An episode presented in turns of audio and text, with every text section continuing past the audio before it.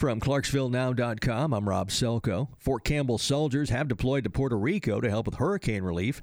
The deployment includes more than 70 members of the 101st and eight Medevac Blackhawk helicopters.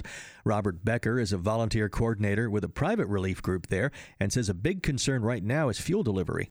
Without the ability to run generators uh, and without the ability to have a, a sustained supply line of water, I mean, we're completely isolated here.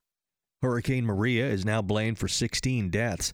Clarksville police are now carrying and administering a drug that can save lives during emergency drug calls. Naloxone is a nasal spray. It's a low risk antidote that can help counter the effects of an opioid overdose.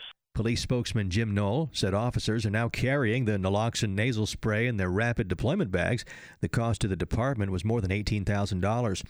President Donald Trump is pushing a tax overhaul plan that reduces the number of personal income tax brackets from seven to three.